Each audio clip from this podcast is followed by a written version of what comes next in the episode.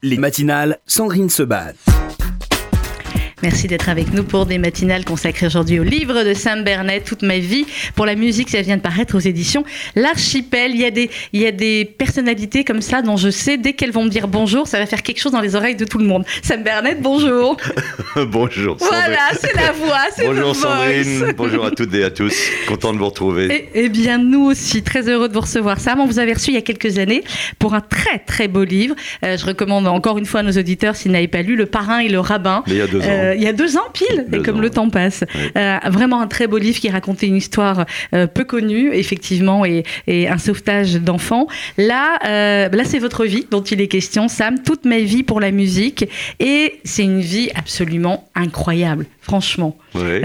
quand vous vous êtes posé, nous quand on lit page après page, je me disais oh là là, mais oui, il a fait ça avec un tel, et il a fait ça, et il a fait ça. Oui, avec le recul, je m'aperçois que j'ai une vie bien remplie, avec pas mal, hein. beaucoup de rencontres et de, de plaisir, euh, des, choses euh, incroyables euh, qui paraissent improbables aujourd'hui, mais qui sont pourtant vraies. Exactement. Alors, on va évoquer tous les domaines qui sont dans, dans le livre, ça, mais c'est vrai que vous avez été on dans, a combien plein de, temps domaines. ah, je vous ai dit quelque chose en antenne, me prenez pas On a, on a jusqu'à 45-46. On en fait la moitié. On fait la moitié. Voilà, vous revenez demain si vous voulez avec plaisir. Parce qu'il y a la radio, il y a la production, il y a les nuits parisiennes, il y a même Disney. Enfin, il y a une multitude d'activités, mais finalement, j'ai envie de dire qu'ils peuvent tourner toutes effectivement autour du titre de votre livre. C'est toute la musique que vous aimiez. Oui, justement. Euh, moi, j'ai voulu euh, plus euh, faire une espèce de carnet de route musical, mm. c'est-à-dire de la musique qui a été vraiment dès le départ de ma vie quelque chose de très important, quelque chose qui accompagne chaque période de ma vie. Donc, plus qu'une autobiographie, parce que une autobiographie, je trouvais ça un peu prétentieux. Déjà, je n'ai pas la notoriété pour mm. que les gens se jettent sur la biographie de Sam Bernet. En revanche, pourquoi est-ce que je raconte toutes ces, toutes ces anecdotes, toutes ces rencontres? Parce que dans des dîners, dans des rencontres avec des gens en vacances, etc. Quand je commençais à dire, bah, avec Johnny, on a fait ci, on a fait ça, on me disait, mais pourquoi tu fais pas un bouquin? Bah Et donc j'ai préféré plus aller sur le, côté euh, carnet de route musical avec des belles rencontres et des anecdotes, alors des drôles, des moins drôles, etc., que sur le plan d'autobiographie pure. Alors effectivement, c'est bourré de milliers d'anecdotes, on va en évoquer certaines, et puis les autres, ben, on laissera nos auditeurs les, découvrir, mais vous dites dès les premières pages du livre, euh, la musique a été ma compagne, ma passion, mon idéal, mon moteur, mon inspiration, ma vie. Euh, on écoutait de la musique un petit peu chez vous, alors vous racontez votre enfance aussi au début, une enfance où votre papa malheureusement est parti quand vous étiez très euh, très, jeune, euh, mais vous dites l'appartement résonnait de musique et votre maman donnait des cours en fait de musique. Ma maman était professeure de français, elle donnait des cours de piano. Et euh, donc, moi, mon, papa est mort quand j'avais à peine 5 ans. Mhm. Donc, Mais je me souviens quand même de ce grand appartement où il y avait des, partitions qui débordaient des tiroirs, des placards, il y en avait sur les tables. Il y les, copains de mon père venaient répéter dans la cuisine. Euh, mes sœurs jouaient de, la guitare et du violon dans leur chambre. Et moi, j'étais entouré de musique. Et c'est vrai que ça a été décisif. C'est-à-dire que ça m'a marqué et, euh, et, ça m'a accompagné toute ma vie. Alors, vous dites aussi la radio. Dès le début, vous dites en 49, la radio, la TSF de l'époque, euh, déversait les airs de liberté dont mes parents et mes sœurs avaient été privés pendant six ans. Et vous racontez que vos parents allumaient évidemment pour écouter Radio Londres comme, euh, comme beaucoup d'autres. Donc la radio, déjà, c'était quelque chose à l'époque. Vous disiez, c'était voilà, le gros meuble en bois et on s'installait devant pour écouter la radio. Oui, on, on, regardait la radio même parce que non, mais c'est vrai. Moi, je dis toujours, je, je, le dis dans le livre, euh, Bon, la radio, c'était mon métier, c'est ce que j'ai aimé le plus faire, vrai, réellement. Et euh, parce que c'est instantané, c'est spontané. Euh, comme je dis, l'écran est plus grand, on voit beaucoup mieux les choses. En mm. plus, on imagine tout ce qu'on veut. Un auditeur ne sait pas si je fais 1m80 ou 1m69, je sais pas si je suis blond, si je suis noir, etc. Donc c'est magnifique. C'est la radio, c'est de l'imagination en, en, permanence. Et donc c'est vrai que bon, euh, il y a eu cette période de guerre où grâce à Dieu, mes parents étaient cachés. Mon père est entré tout de suite dans la résistance. Euh, mes, mes sœurs et ma maman étaient cachées dans le sud-ouest de la France, dans les Landes, dans un petit village qui s'appelle Casteljaloux. Et, et donc, euh, à la fin, c'est vrai de retrouver la radio qu'on écoutait en catimini et que d'un seul coup, on la met très fort parce qu'il y a du, jazz américain. Y a, il y a, enfin, on retrouve la liberté. Donc c'est vrai que moi, ça m'a marqué parce que je me souviens de ce gros poste où j'étais, j'étais totalement attiré, sidéré par ce gros œil vert de l'époque qu'il y avait aux radios. qui était pour tourner les, fréquences. Pour chercher les fréquences et il tournait du vert pâle au vert foncé, etc. Je trouvais ça sidérant. Donc la radio a tout de suite pris de l'importance dans ma vie. Vous dites j'écoutais la radio religieusement et vous écoutiez tout. Alors à l'époque, il y avait les feuilletons, les TL, les pièces de théâtre, à la radio, des tas de choses, des enquêtes policières aussi. Et euh, finalement, déjà très jeune, euh, il y avait cette volonté de faire, euh, où vous avez dit, ben, je, veux, je vais être journaliste Oui, très très très vite, euh, j'ai été passionné par, euh, par l'actualité. D'abord à la radio et les journaux à la mhm. maison. Hein. Et j'ai voulu tout de suite, oui, oui, faire, faire un, ce que j'appelais moi un genre de, de métier comme ça. C'est-à-dire c'était ou photographe, ou journaliste, ou animateur, ou quelque chose.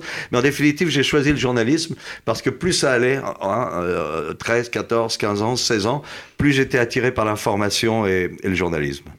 Alors vous allez euh, démarrer finalement euh, comme euh, peu ont démarré j'imagine, en tout cas peut-être plus à l'époque, vous allez vendre des journaux.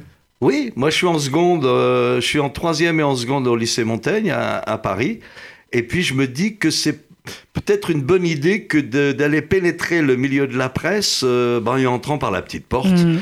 Et comme à l'époque, le milieu de la presse, le, quartier de la presse, c'est Réaumur, Sébastopol, le quartier de la Bourse, de l'Opéra, où tout la presse est là, tous les journaux sont là, le. Figaro, François, le Parisien, euh, euh, tout ce que la presse a de quotidien et d'hebdo dans ce quartier. Même la distribution des LMPP qui n'existe plus aujourd'hui, les camions sont devant les garages, on voit les, c'est très c'est très attirant hein, de voir, de sentir l'encre d'imprimerie quand on passe à côté des caves de, François, rue de Réaumur, de tous ces camions des LNPP, on voit des gars qui chargent des tonnes de journaux.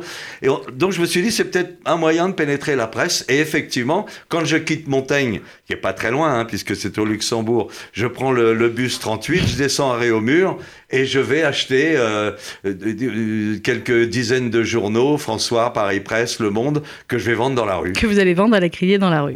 Et, alors, en parallèle, bon, vous êtes adolescent, hein, vous êtes, on a compris, au collège, euh, lycée, il y a déjà cette passion de, euh, de la musique et, et d'un certain type de musique qui commence à arriver. Ah bah, c'est le rock'n'roll. Hein, moi, je suis un baby boomer et à l'époque, c'est vrai qu'entre 13 et 15, 16 ans, on découvre le rock'n'roll, le golf duo, mmh incontournable à l'époque, puisque tout le, les, tout le monde allait au Goldro. Les ados font des, des, groupes de rock et nous, on va les écouter. Et là, on rencontre Johnny, Eddie, Dutron, Long Chris et tous les autres.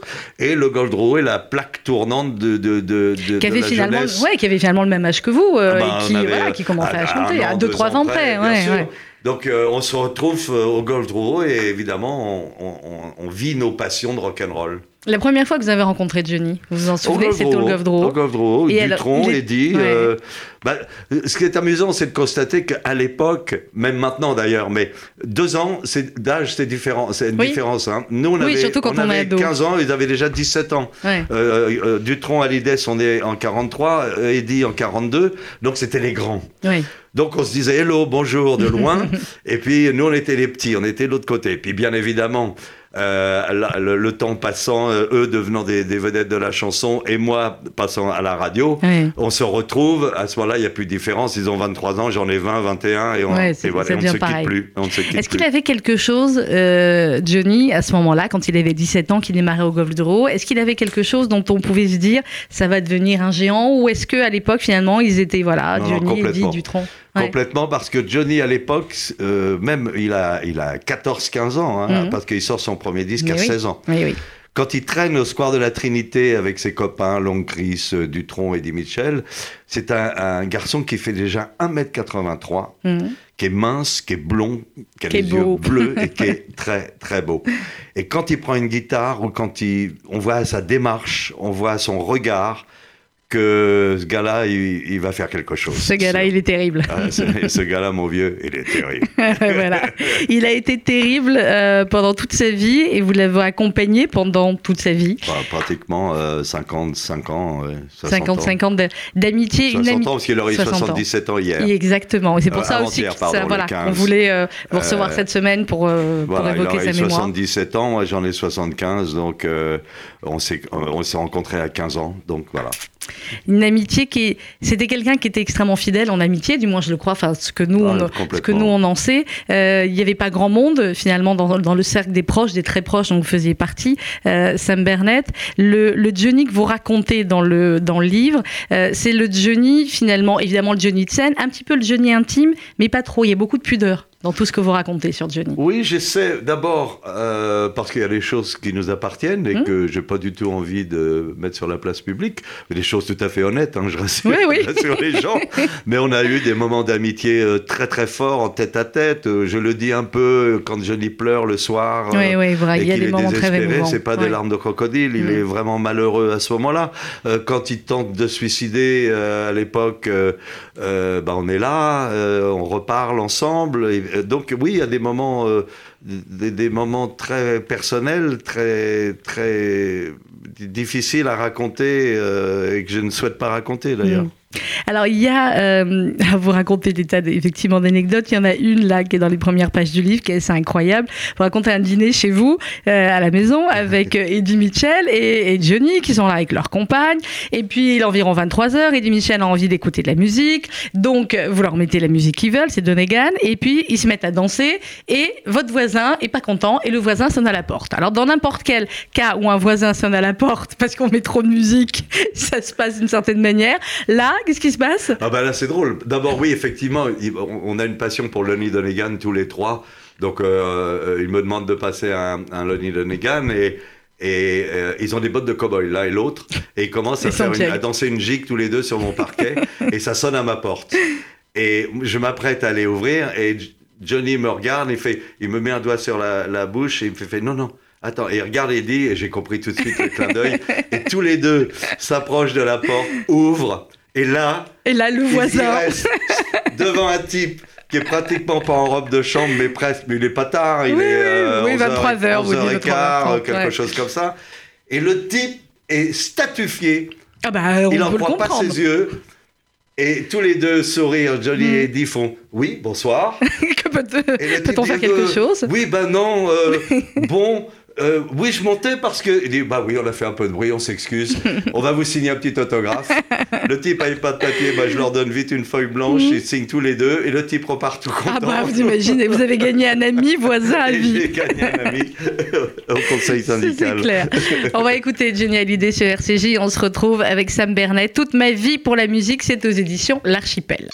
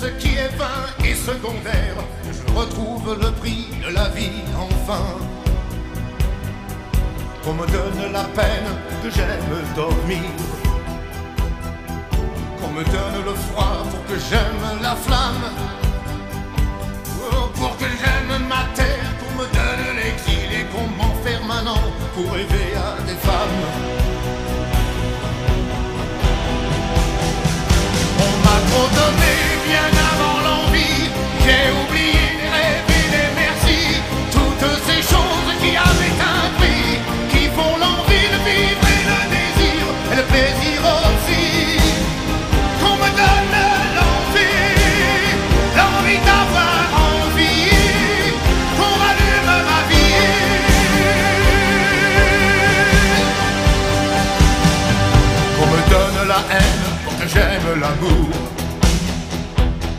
La solitude aussi pour que j'aime les gens. Pour que j'aime le silence, qu'on me fasse des discours et toucher la misère pour respecter l'argent. Pour que j'aime être sain, vaincre la maladie. Qu'on me donne la nuit pour que j'aime le jour on me donne le jour pour que j'aime la nuit, pour que j'aime aujourd'hui. Oubliez-les toujours. On m'a trop donné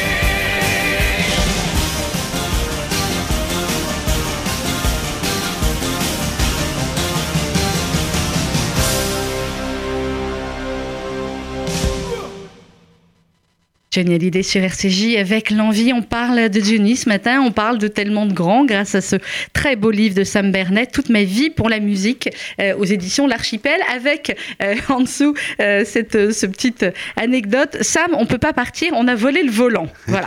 Donc donc Johnny, outre le fait effectivement d'ouvrir à votre voisin quand il faisait un petit peu trop de bruit, bon, on va dire un jour où il n'avait peut-être pas bu que de l'eau Bah, comme nous ce qu'il était matin. Très fatigué. Il était très fatigué, voilà. Euh, il croyait qu'on avait piqué le volant dans la voiture.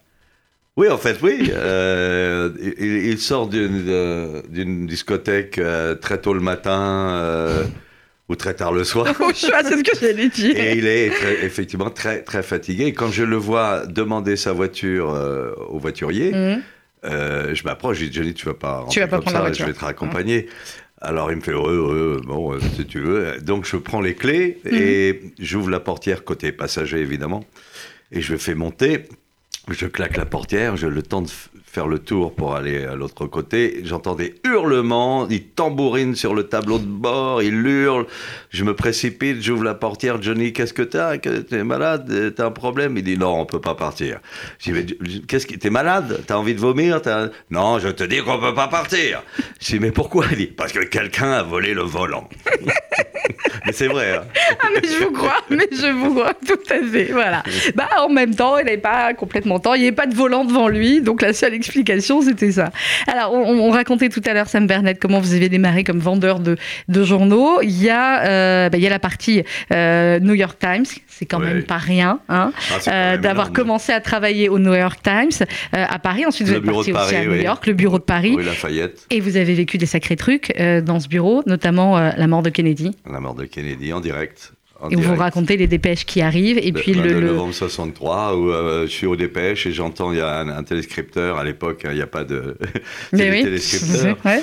qui cliquaient toute la journée, là, clac, clac, clac, clac, clac, clac, clac, clac. Et il y en a un où il y a une lumière rouge qui tourne quand il y a une urgence. Quand il y avait de la lumière rouge, on savait que voilà. c'est- Donc j'ai cavalé, je coupe la dépêche et on apprend que Kennedy, on ne sait pas encore qu'il est mort, mais qu'il vient d'être touché euh, par des balles euh, d'un tireur à Dallas. À ce moment-là, toute la radiation se met en branle. euh, euh, et puis euh, on apprend évidemment la mort très rapidement.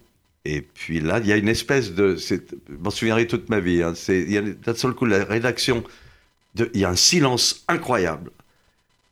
Tout le monde est pétrifié, tout le monde Oui. se regarde. Il n'y a, pas toutes les, les télés d'aujourd'hui, hein, donc il y a juste un petit écran de télé, mais on est en France, donc on n'a pas encore les images. Et, et là, euh, on, on voit arriver euh, les ouvriers de l'imprimerie, les linotypistes, euh, on voit tous les gens arrivent dans la rédaction, tout le monde se regarde, des Français, des Américains, des Anglais, C'est un moment d'histoire. et il y a des larmes dans les yeux, Mm. et tout à coup, ça recrépite à nouveau, les, télé, les téléscripteurs repartent, il y a des sonneries de téléphone, dans, et là c'est la ruche qui rebourdonne, tout le monde se met au boulot, et on travaille toute la nuit sur le sur l'édition euh, C'est spéciale l'édition de spéciale. la mort de Kennedy, et ça c'est un souvenir pour moi euh, incroyable. Quoi. Alors, vous partez euh, aux États-Unis. Évidemment, c'est peu dire que les États-Unis, vous avez fait des allers-retours finalement toute votre vie hein, entre la France et les États-Unis, que ce soit euh, à New York, que ce soit aussi euh, eh bien, en traversant les États-Unis parfois avec, avec Johnny. Le premier contact américain, quand on a entendu beaucoup parler des États-Unis, quand on avait travaillé au New York Times comme ça, vous vous en souvenez? Alors, il y a une- on se fait, une- on parle de ça en 1963, On est en 1960, voilà. euh, 62, 63, 64. euh, euh, on ne connaît pas grand-chose de l'Amérique, sauf Mm. celle du cinéma, euh, en Technicolor, euh, des grosses voitures américaines, du rock'n'roll C'est cette évidemment. image-là que vous avez. Des cigarettes américaines, Mm. mais on ne connaît pas grand-chose. hein. Donc, quand on débarque, bah, d'abord, euh, d'abord, ce qui, c'est, on sort de l'aéroport et on se retrouve sur une autoroute où il y a sept ou huit voies. Donc, pour nous, moi, je me souviens qu'à cette époque, ce qu'on appelle aujourd'hui la 13, qui part de- des ponts de Saint-Cloud Ouais. euh, sur Deauville en Normandie, elle faisait 13 km. Elle s'arrêtait à Saint-Germain-en-Laye. euh, D'accord. et ça, ça- elle s'appelait l'autoroute de l'Ouest ouais. et, et, et elle faisait deux voies. Mm. Et moi, j'arrive euh, en 63 aux États-Unis, j'ai une autoroute gigantesque, les voitures sont silencieuses, Mm. on n'entend pas les moteurs. Et puis, bien évidemment, euh, c'est le supermarché que je ne connais pas, c'est-à-dire un truc immense où on peut tout acheter. Euh, je décou- moi, je ne connaissais que le Monoprix de la ville du Général Leclerc dans le 14e. Donc tout est gigantesque. Et puis d'un seul est- coup, la ouais. personne qui m'accompagne sort un bout de plastique pour payer, et ça, j'ai jamais vu. C'est évidemment une carte, de crédit. crédit. Alors, il y a toutes ces aventures américaines que vous racontez dans, euh, dans le livre. Euh, si je vous dis, je vais vous donner des noms comme ça parce qu'il y a les Beatles.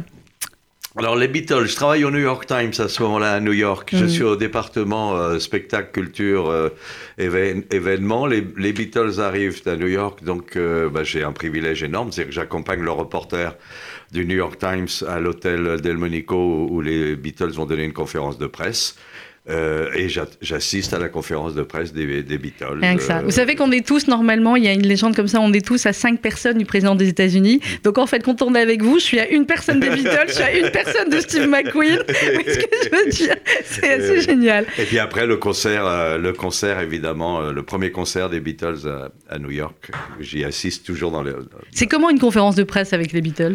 Je peux, si je peux dire un mot euh, un peu osé, c'est un, Ah, un peu bordélique. Ah, vous pouvez le dire.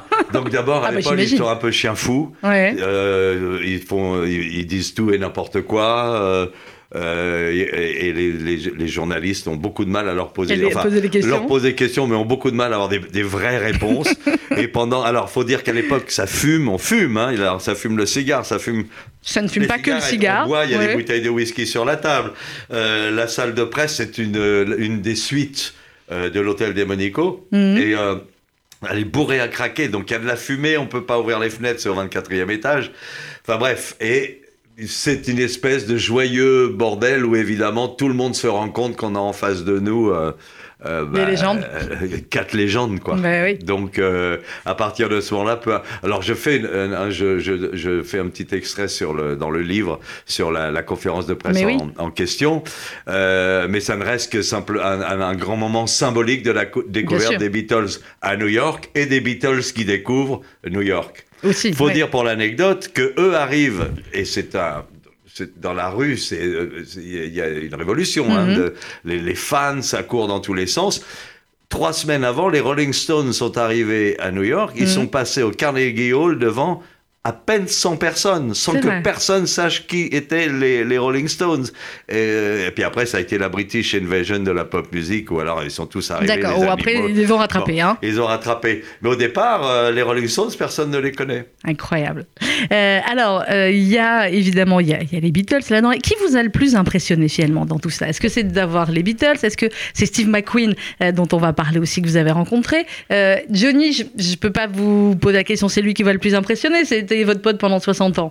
Euh, Faut pas- dans faut tout pas- ce que vous avez vu, Faut pas le prendre mal. Mhm. Euh, rien ne rien, Rien ne vous a impressionné Rien ne m'a impressionné. si je vous dis que je m'attendais à cette grand- réponse. Oui, mais j'ai eu un grand bonheur à Mhm. vivre ces moments euh, étonnants, exceptionnels dans la vie de quelqu'un. Euh, mais j'ai jamais été, j'ai eu des héros moi, mais j'ai pas eu, j'ai jamais été fan de personne. Mais c'est ce pour soit ça que vous êtes- d'Elvis, mais que c'est ce pour ça qu'ils étaient comme ça avec vous. Probablement, Mais mais, oui. je je- j'ai jamais été fan, mais j'ai des héros. Hein. Donc il y en a trois dans ma vie. Il y a Sam Shepard, il y a Steve McQueen et il y a euh, j'ai dit Sam Shepard, Steve McQueen et Eric Clapton. Ouais. Voilà, ce Ah bah, sont- C'est pas mal que et Clapton et Steve Mais McQueen. des euh, héros ouais. parce que je les ai rencontrés, Mm. je, je- je les ai approchés, et pas parce que j'ai entendu ou de la musique ou vu un film, etc. Euh, c'est parce que ce sont les gens que j'ai approchés et avec lesquels on a créé vraiment des liens de- d'amitié et de fidélité. Et donc, c'est des gens qui ont un immense talent. Le Clapton est un merveilleux Bah oui, guitariste, peut-être probablement Ah ouais, a les quelques-uns meilleurs du monde. Mais oui. Euh, Sam Shepard, euh, dramaturge, écrivain, auteur, acteur, magnifique que j'ai rencontré à, à Santa Fe quand j'habitais Santa Fe. Et puis, euh, Et puis Steve parce que, McQueen. évidemment, Ah bah. j'ai passé un moment avec lui euh, quand il était euh, au Mans. Et, et pareil, personnage, un caractère exceptionnel, un talent exceptionnel, voilà. Donc euh, oui, mais tout cela ne m'a pas impressionné, pas mais en revanche, euh, c'est des moments exceptionnels de ma vie, oui. Mhm. Alors, il y a, il y a des, quelques, un album photo aussi, assez incroyable, Ouais. dans le livre, qui est une moustache hein, au début, euh, Sam. Bon, vous verrez quand vous lirez le livre. Ouais. Pas mal de photos aussi avec, avec Michel Polnareff, et vous racontez aussi une histoire. Alors, vous avez fait beaucoup de, de scènes aussi, Sam, non pas en chantant, mais en présentant des spectacles, parce qu'à l'époque aussi, quand vous étiez notamment à RTL. On suivait comme ça une tournée d'artistes et puis l'animateur de la radio présentait le, spectacle de la star, en l'occurrence pour Johnny. Et, et ben Paul Naref, là c'est une autre histoire, le concert à Bruxelles. Ah, c'est une catastrophe. pas pour Michel. Hein. Non, pas pour Paul Naref. pas pour le, la, prestation de Michel, mais Michel est déjà parti aux États-Unis parce qu'il a des problèmes qu'on connaît, en voilà. France. Donc on peut pas le faire venir chanter à Paris. Mhm. Donc RTL décide de monter une grosse opération, comme on avait fait d'abord avec les Rolling Stones, puisque Keith Richard était interdit de séjour en France. Donc, hop, à on monte de monter à Bruxelles au Forêt National. Donc pas de problème, comme mhm. d'habitude, on, avait fait ça pour les Rolling Stones, on refait la même chose, on fait un train spécial avec la presse, avec des fans qui ont gagné le concours de, pour aller à Bruxelles applaudir Paul Naref, et puis on débarque là-bas. Sauf que là-bas sur scène, il n'y a rien, mhm. parce qu'il n'y a pas de sono, et que la sono, normalement, elle doit arriver de Paris mhm. par, euh, euh, avec des Anglais qui avaient fait un spectacle la veille au Palais des Sports, mais comme ces Anglais-là, ils n'ont pas été payés eh ben, ils sont repartis en Angleterre avec la sono. Voilà. C'est-à-dire qu'on est à Bruxelles, au Forêt National, les instruments, le piano de Michel est prêt, les, mhm. musiciens également, mais il n'y a pas de sono. Donc ça va être de l'acoustique avant l'acoustique. Alors, avant d'apprendre que les Anglais sont rentrés chez eux mhm. et que la sono n'arrivera pas, euh, bah, il faut faire patienter le public. Mhm. et ça, c'est vous bah, À l'époque, mon patron, euh, Roger Crécher, euh, me dit bah, Sam, c'est à vous. Il n'y a pas de micro. Et il y a un type qui me tend un mégaphone. et j'arrive sur scène avec mon mégaphone. Et les gens pensent que c'est une blague, un gag. Donc personne ne siffle, tout le monde rigole, applaudit. Et je leur dis écoutez, la raison du mégaphone, c'est qu'il n'y a pas de sono. Mhm. Et là, les gens rigolent encore plus en pensant que c'est un gag. Et, et euh, on est, ils sont obligés de comprendre qu'il y a effectivement pas, de sono. Et là, Michel Polnareff fait. Alors, je reste longtemps sur scène, hein, je reste 20, 25 minutes, je redescends sur scène, euh, on patiente, et là, on apprend qu'il n'y aura jamais de sono. Donc, je suis obligé de retourner sur scène. Et au mhm. moment où je dis aux gens, bah écoutez, il n'y a pas de sono, Polnareff, formidable, ah, monte sur scène. Hein. en vrai, il a déjà un piano. Euh, il, prend le mégaphone. Mhm. Et avec le mégaphone, il va s'asseoir au piano et il commence son concert en chantant devant le mégaphone. Bah alors je regrette qu'il n'y ait pas des téléphones portables à l'époque parce que ça devait être quelque chose hein, comme concert. Mais ça, c'est les plus grands. Et, et, hein. euh, bon, il fait pas tout le concert en mégaphone parce qu'entre temps, au Forêt Nationale, il se débrouille. Mais Michel, moi, je lui tiens le mégaphone pendant qu'il joue du piano. Et pendant ce temps-là, le Forêt National fait amener une sono d'urgence, pas une grande, grande sono, mais, suffisante en tout cas pour, que euh, Michel puisse. Euh, chanter une heure, une heure et demie euh, euh, ça, euh, dans ça, de, des moments, bonne qualité. Ça, c'est des moments incroyables. Ah la radio, Sam Bernet, parce qu'évidemment, nos auditeurs, depuis qu'ils vous écoutent, depuis cette émission, ils disent Ah là là, c'est voilà, une voix qui nous a accompagnés pendant tellement longtemps. Europe 1 et RTL, vous aviez tellement envie de faire de la radio que bah, vous avez été voir un petit peu le patron au début. Oui, bah, aussi, vous avez été taper aux portes en ouvrant la porte si on ne vous, vous laissait pas rentrer. Je vous promets que tout ce que vous allez lire ou tout ce que je vous raconte aujourd'hui est vrai. Ah, mais je vous crois. Non, non, mais pas vous, mais je parle aux auditeurs parce qu'il y a des choses, effectivement, on peut dire, oh là là, il charrie, il a brodé. Écoutez, je suis à Paris. Je suis dans le métro et ça ne s'invente pas.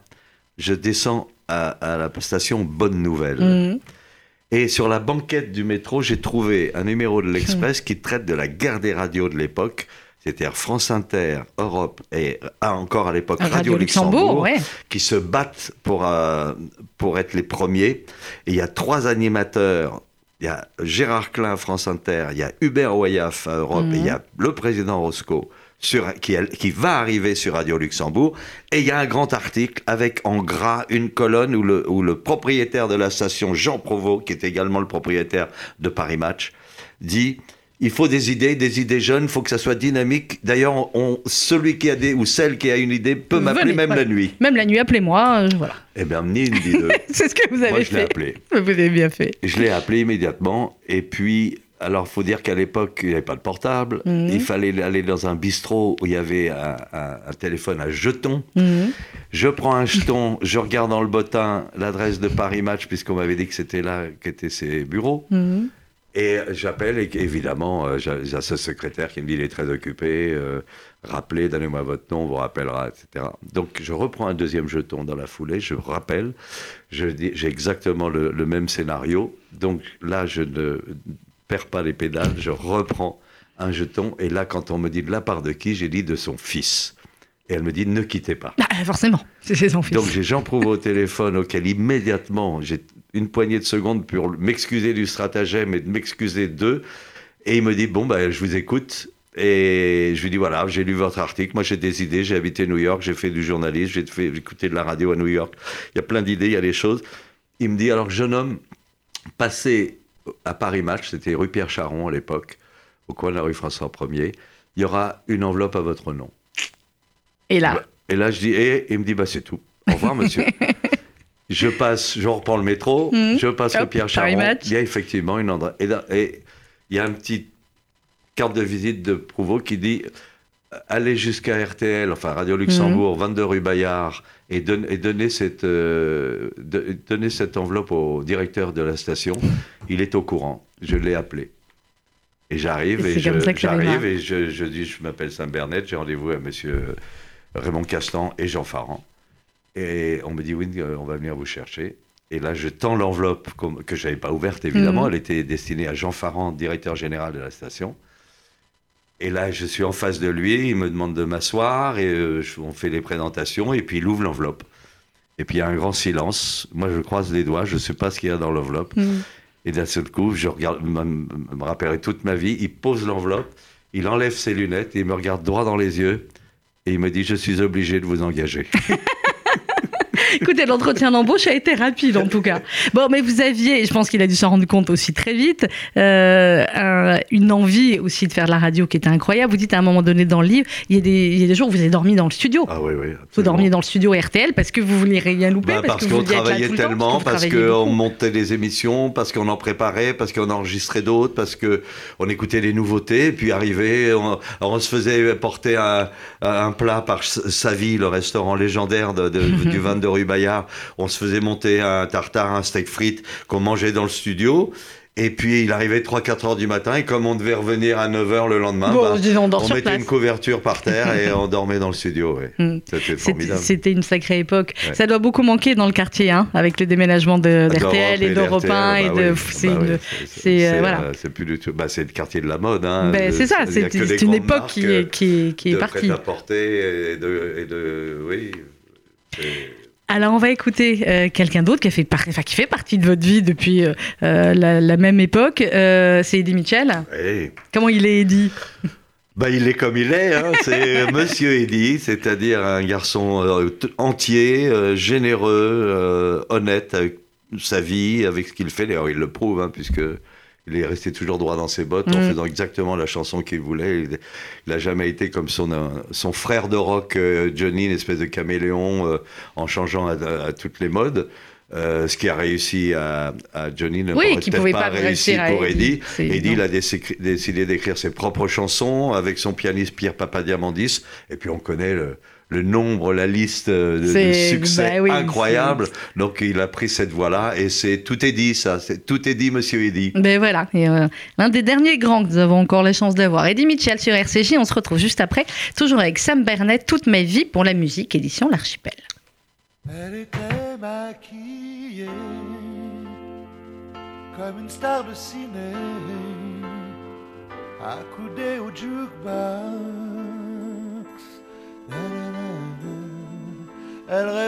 qu'elle posait juste pour un bout d'essai à la Century Fox. Elle semblait bien dans sa peau, ses yeux couleur mentalo cherche du regard un spot, le dieu projecteur.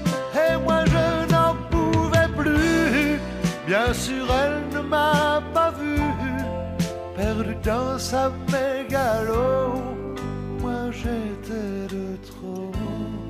Elle marchait comme un chat qui méprise sa proie en frôlant le flipper. La chanson qui couvrait tous les mots qu'elle mimait semblait briser son cœur. Oh, elle en faisait un peu trop, la fille aux yeux mentalo, Hollywood dans sa tête.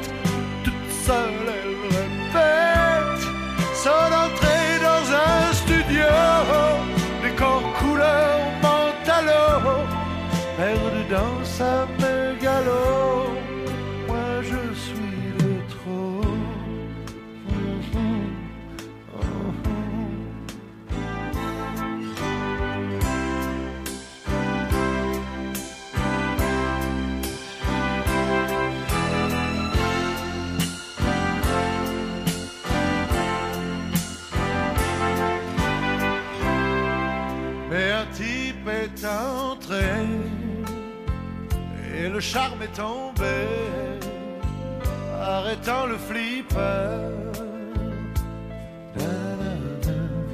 Ses yeux noirs ont lancé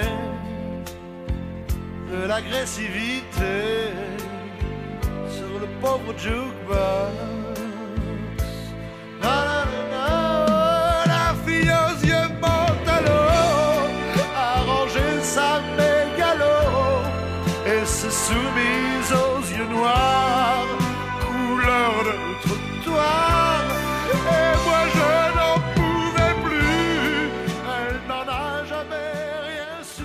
Elie Mitchell, couleur Mentalo. On parle musique ce matin, on parle de toute ma vie pour la musique. C'est le livre de Sam Bernett qui vient de paraître aux éditions L'Archipel. Donc faites coucou à la caméra. Vous y êtes fait évidemment à l'époque euh, sur RTL, Europe 1, sur toutes les grandes émissions que vous aviez. Il n'y avait pas cette caméra. Ah bah, c'est la première fois qu'on je- me maquille pour passer à la radio quand même. Je vous ai pas maquillé, moi, ce matin. Non, on maquille pas nos auditeurs.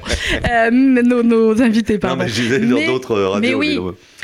Ça casse quelque chose, selon vous, euh, dans Bah, bien l'imagination qu'on peut avoir de la radio Enlevez-moi c'est ces comme la vidéo a cassé le, le 45 tours. hein, euh, Ouais. euh, quand on écoutait une chanson, bah, le slow d'été, vous pouviez imaginer tout ce que vous voulez. Mm. Après, quand on met des images sur cette musique et qui ne sont pas vos images et que vous pouviez, vous pouvez plus imaginer quoi que ce soit, ça le casse le rêve. Ça casse le rêve. Ouais. Donc alors, C'est je, je vois pas l'intérêt. Franchement, je vois pas l'intérêt de, de filmer la radio. Bah, alors peut-être maintenant sur YouTube, etc. C'est ça, les C'est podcasts. plutôt pour les sympa gens. de voir la personne interviewée, de voir ses défauts, sa gestuelle, euh, la couleur de ses yeux, etc. Mais euh, non, c'est- la, la- la radio, c'est tellement magique qu'il faut laisser la magie Eh, intacte. on est, voilà, on est d'accord, mais les choses évoluent un peu. Alors, vous racontez aussi. Alors, il faut qu'on dise un mot du dîner de François Mitterrand, enfin du président de la République, François Mitterrand, chez Coluche. Parce que vous Ah étiez oui, aussi très peu- proche oui, de bah, Coluche. Bien sûr.